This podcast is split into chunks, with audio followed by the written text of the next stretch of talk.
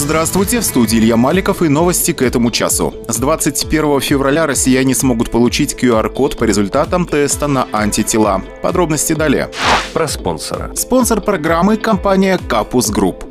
Про главное. С 21 февраля россияне смогут получить QR-код по результатам теста на антитела. Ранее он был доступен только после вакцинации или противопоказаний. Минздрав России опубликовал на интернет-портале правовой информации приказ, в котором говорится, что с 21 февраля в нашей стране можно будет получить QR-код по результатам теста на антитела. После изменений с 21 февраля QR-код будет содержать информацию о завершении вакцинации против COVID-19, факте перенесенного заболевания, вызванного новой коронавирусной инфекцией, либо о наличии на едином портале сведений о положительном результате теста на антитела.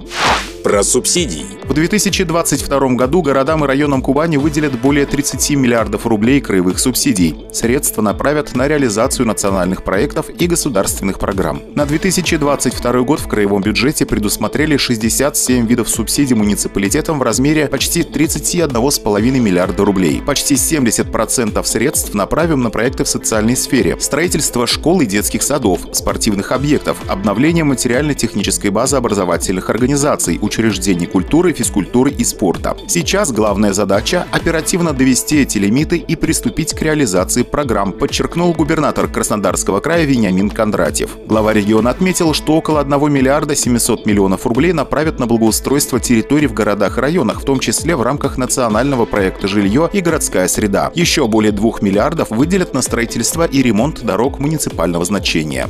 Про зарплату. По информации сервиса Headhunter, средняя заработная плата медиков и фармацевтов на Кубани в 2021 году составила 43 800 рублей. Краснодарский край не вошел в топ-15 регионов России по этому показателю. Лидирует в рейтинге Магаданская область – 74 тысячи. Второе место занимает Москва, где средняя зарплата медиков составила 71 тысячу рублей. На третьем месте Ямало-Ненецкий автономный округ – 65 300 рублей. Замыкает рейтинг Мурманская область со средней зарплатой 53 300. В исследовании отмечается, что сфера медицины и фармацевтики остается одной из самых дефицитных. По данным за 2021 год в среднем на одну вакансию в России приходится 1,4 активных резюме. Наилучшая ситуация в Москве – 3,3 соискателя на одну вакансию, в Санкт-Петербурге – 2,6, Ставропольском крае – 2,4, Башкортостане – 2,1 и Астраханской области – 2. В Краснодарском крае на одну вакансию приходится 1,3 резюме.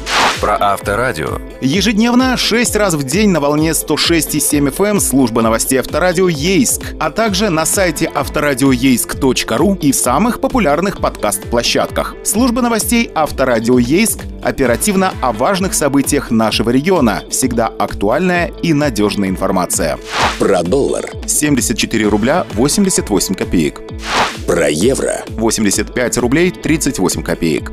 Про погоду. Завтра в Ейске облачно. Температура днем около 6 градусов. Ветер юго-западный 12 метров в секунду. Илья Маликов, служба информации. Авторадио. Движение только вперед.